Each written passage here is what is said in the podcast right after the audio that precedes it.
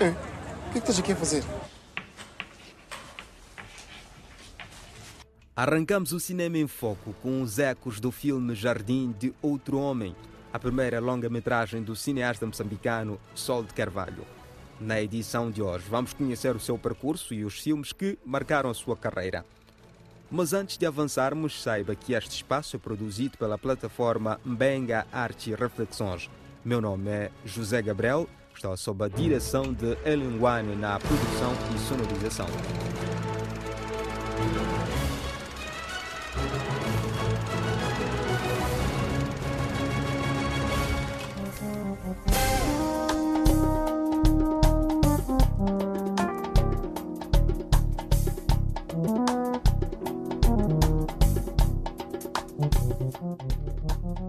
Sol de Carvalho nasceu em 1953 na cidade da Beira, a capital da província central de Sofala, em Moçambique. Cresceu em Inhambane, estudou no Conservatório Nacional de Cinema em Lisboa e trabalha como jornalista, editor e fotógrafo, bem como produzindo inúmeros documentários e programas de televisão.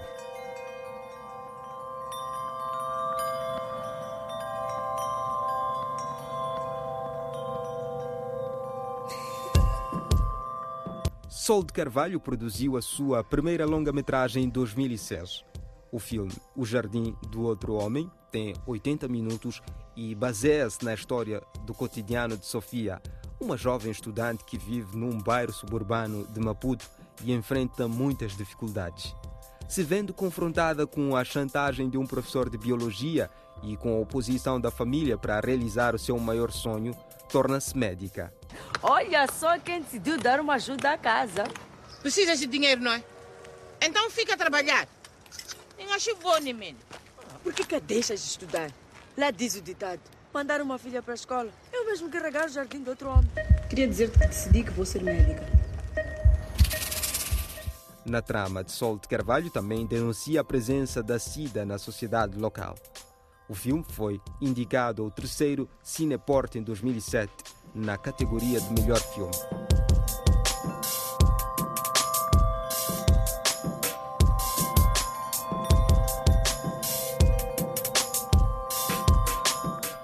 Além deste filme, Sol de Carvalho já produziu várias curtas. Por exemplo, em 1997 foram os filmes ficção A Herança da Viúva e Muipit a Lima. Produziu filmes como Pregos na Cabeça em 2004, um ano depois foi A Janela e em 2007 foi a longa-metragem As Teias da Aranha.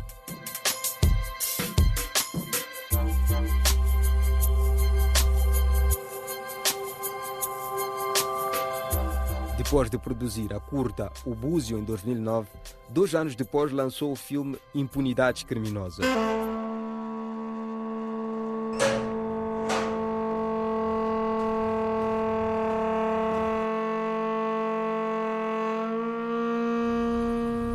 Armando! Stop! Não, não, não, não, não, não, não, não. O filme traz Sara, que relembra sua vida. Ela havia matado Armando, seu próprio marido, cansada de ser vítima de violência doméstica.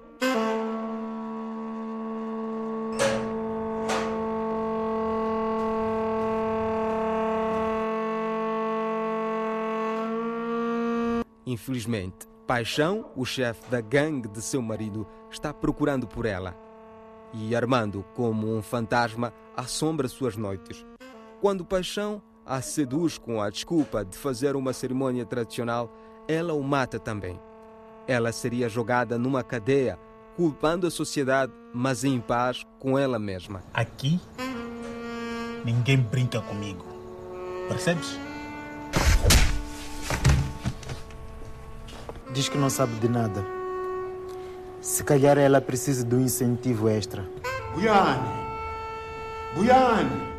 Dizem que anda por aí bandidagem da séria.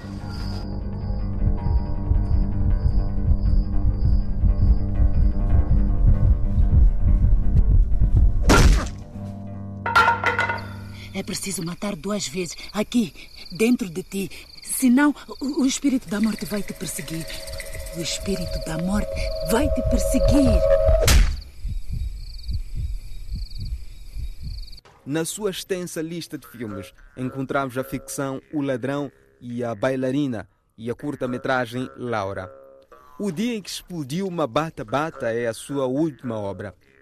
O filme traz Azarias, um jovem pastor órfão, guardião de uma manada de bois, onde se destaca o boi Mabata Bata. Os bois serão a base do pagamento do lobolo, um dote tradicional que seu tio Raul deve pagar para o próprio casamento. a tihomu swi vekisiwile ku tirhela ka mukhuva hina wena u vekisiwile u nga khofi a ku ni ta hanya vutomi la mina hinkwalo ka ndhawu leyi alwe i azariya nanga leyi ya xekule sekutsala utandifundisa sikomoni baba ngitawufundisa vo tlanga yini hi tele ku va vonelela se vona va lava ku hi dlaya hi njhani raul ni ta chata na wena. Kambe hi fambi xikan'we O sonho de Azarias é ser uma criança normal, ir à escola, no que é apoiado pela avó. minenge ya mina a yi le mpfhukeni ka moya. Yi yimela mikama leyi a yi mi tsundzekela azariyani a fanele ku va a dyondza ku fana ni vafana hinkwavo valungu leswo ndzhaku ka loko mina ni chadeli yena a nga dyondza a ni nge tlheli mugodini ni nga chadanga mama Um dia, quando Azarias está no pasto, Mabata Bata pisa uma mina. Fruto da guerra civil no país, e explode. O jovem teme as represálias do tio e foge para a floresta, levando consigo os bois restantes. A avó e o tio partem em sua busca para resgatá-lo e convencê-lo a voltar. Va tiva ta ni byela leswaku ku humelele nghozi ku lwiseni ka tihomu ku duvuki xibuluku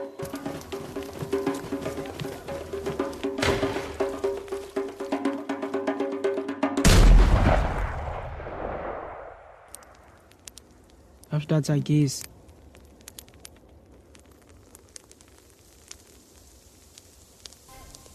Depois de conhecer a filmografia de Sol de Carvalho, saiba como o cineasta tem disseminado a sua experiência para as novas gerações.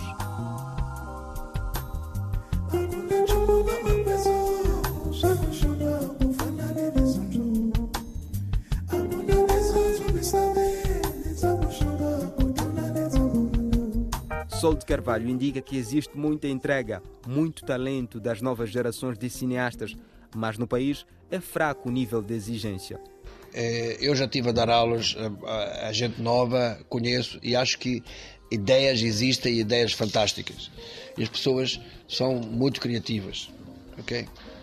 O que acontece, que falha, é que eh, o nível de qualidade e de exigência que estás a pedir aos técnicos, ok? Num, num país que eh, tem pouca tem, tem pouca exigência de qualidade, é muito fraco.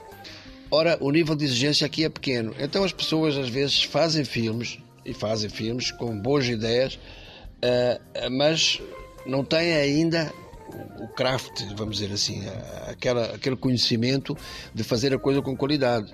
É preciso saber que quando a pessoa sai de um plano aqui, qual é, como é que ela entra no próximo plano quando estamos a filmar? Quando põe uma luz aqui, qual é onde eu vou pôr a luz na próxima vez? Como é que é o som aqui e e acolá? E isso não está a ser ensinado nas nossas escolas.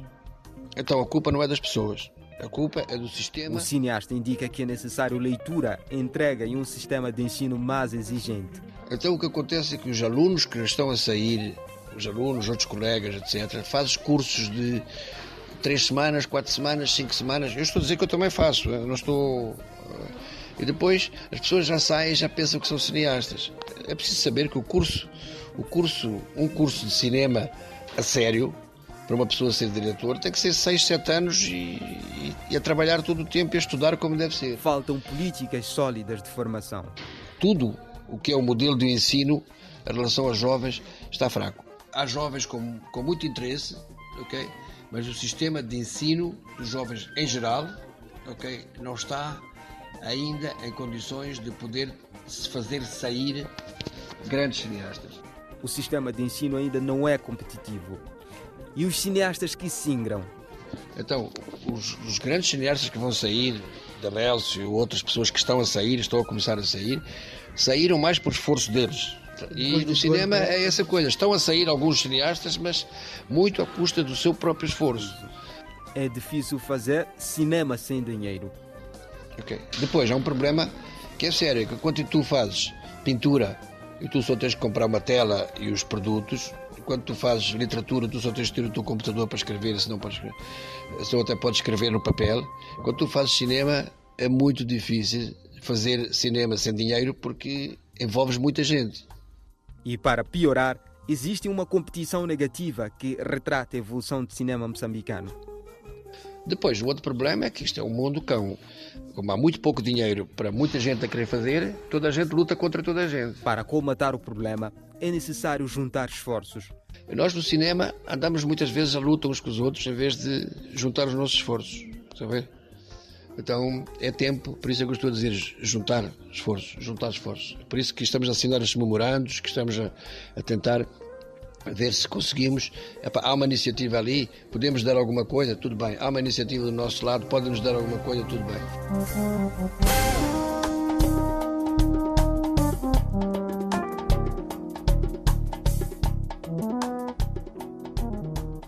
O cineasta foi sócio fundador da produtora Ebano, juntamente com Pedro Pimenta e Licínio Azevedo, da qual se desligou posteriormente para montar a Promo Arte. Foi o fundador e é o gerente-geral da companhia de produção Promarte, em Maputo. Atualmente, a sua produtora gera Cinema Scala e periodicamente faz a projeção de filmes moçambicanos e não só.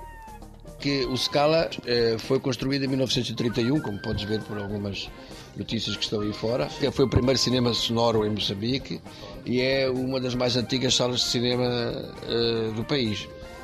E, e nós uh, estamos a tomar conta do Scala e queríamos que o Scala não, não, não, não morresse, não tivéssemos que vender o Scala uh, para fazer um centro comercial ou um edifício de apartamentos, etc. Não queríamos, mas estamos a ver que é muito difícil resistir a essas, essas situações. Então, estamos a tentar encontrar soluções. E uma das soluções é que achamos que o Scala, pelas suas próprias características, pode ser um espaço que pode acomodar atividades ligadas ao, ao, à história do cinema de Moçambique.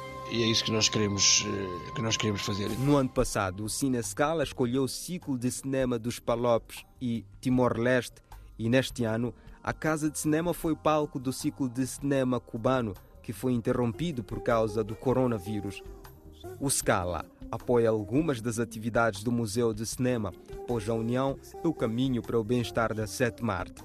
Que nós queremos fazer. Então fizemos esse memorando para permitir que o, o Museu de Cinema de Moçambique possa contar com o Scala para fazer projeções, para fazer atividades, para fazer algum trabalho e, inclusive, recolher também algum material histórico que nós temos. Por exemplo, as cadeiras onde nós estamos sentados são desde 1931. E, portanto, já, vamos reunir forças. O ponto é esse. Eu acho que é tempo de, de parar com esta coisa de cada um faz, faz a sua coisa e, e a gente não, não pode fazer coisas juntos. Eu fui crítico em relação a, a criação desse museu de cinema daquela forma, mas hoje acho que eh, me convenceram e, e, acho que estou a trabalhar para ajudar. Portanto, o Scala está à disposição, é esta, é esta ideia. O cinema em Moçambique já mereceu mais atenção por parte do governo. Sol de Carvalho recorda este período particular deste país que fala português. É, há um investimento do Estado até 1986, estamos a falar em 11 anos, em que o cinema era a terceira indústria de Moçambique, percebes? E que houve um investimento muito grande no cinema, porque é, é preciso pensar historicamente. Quando a Frelimo chegou, okay, não havia televisão.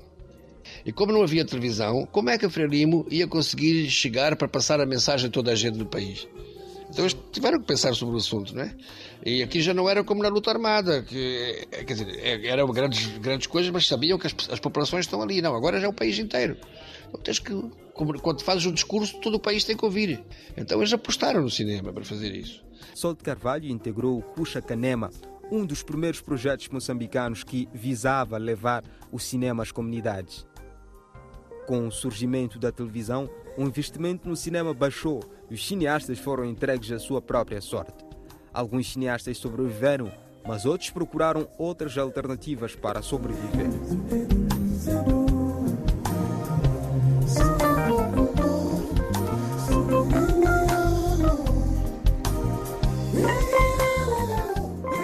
Assim foi o Cinema em Foco desta semana. A dupla José Gabriel e Hélio Nguane despede na expectativa de retornar na próxima semana. Até breve.